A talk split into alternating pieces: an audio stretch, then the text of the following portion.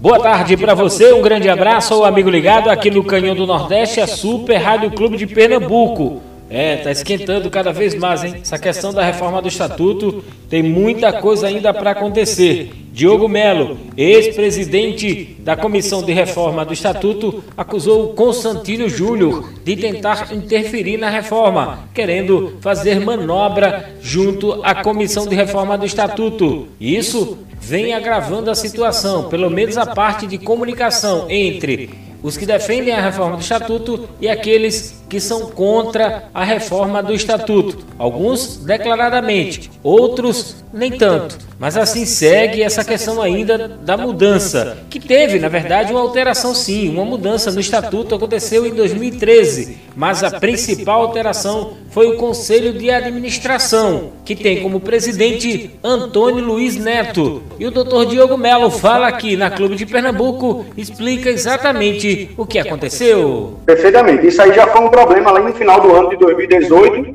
quando, inclusive, eu queria fazer reuniões no Conselho Deliberativo para marcar a, a, posição, mas a Lírio achou melhor a gente tentar é, passar por cima, porque aquilo não tinha valor. Juridicamente, aquele ofício assinado por Tininho denota a situação, a, a característica política que ele tomou, a posição política que ele tomou, mas juridicamente não tem valor nenhum, já que nós tínhamos o regimento interno e a comissão estava formada juridicamente legal. E aí, quando ele viu que a coisa não ia caminhar pelo lado dele, Antônio Luiz Neto, o Conselho de Administração, aí pressionaram o Tininho, acredito que é, começaram a, a ter reuniões no Conselho de Administração, que é um órgão que existe lá, mas ele só entra em, em, em cena quando ele percebe, Antônio Luiz percebe que não está conseguindo dominar o clube, quando o clube está tentando fazer alguma coisa que ele não seja o, o comandante, aí ele acaba convocando reuniões do Conselho de Administração para puxar as rédeas do poder para si. Histórico é um histórico jurídico, também não vale a pena entrar em detalhe, mas o próprio histórico da formação desse Conselho de Administração, que foi na gestão de Antônio Luiz Neto,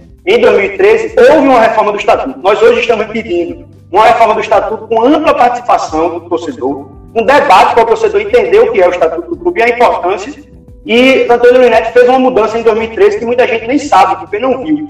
Ele fez a mudança, conseguiu registrar essa mudança no cartório e o Estatuto do Santa Cruz criou um novo órgão. Já não, já não eram poucos, criou um novo órgão, que é justamente esse Conselho de Administração. E se você for olhar a composição e os poderes dele, significa que Antônio Luiz Neto vai continuar mantendo poder e, e, que ele vai ser composto por pessoas que foram ex-presidentes. E mesmo que ele entregasse o poder a um novo candidato, que eles convidaram a Lírio, para ser o presidente seguinte, eles poderiam entregar o poder a uma pessoa nova, mas mantendo o poder nas mãos dos mesmos. Ele tem o poder de, de reformar qualquer contrato que o Cruz venha assinar. Ele tem o poder praticamente de, de caçar as decisões que o Poder Executivo, porventura, venha tomar. No final das contas, quem toma a decisão é o Executivo, mas o Conselho de Administração, a qualquer momento, pode cancelar o que o Executivo fez.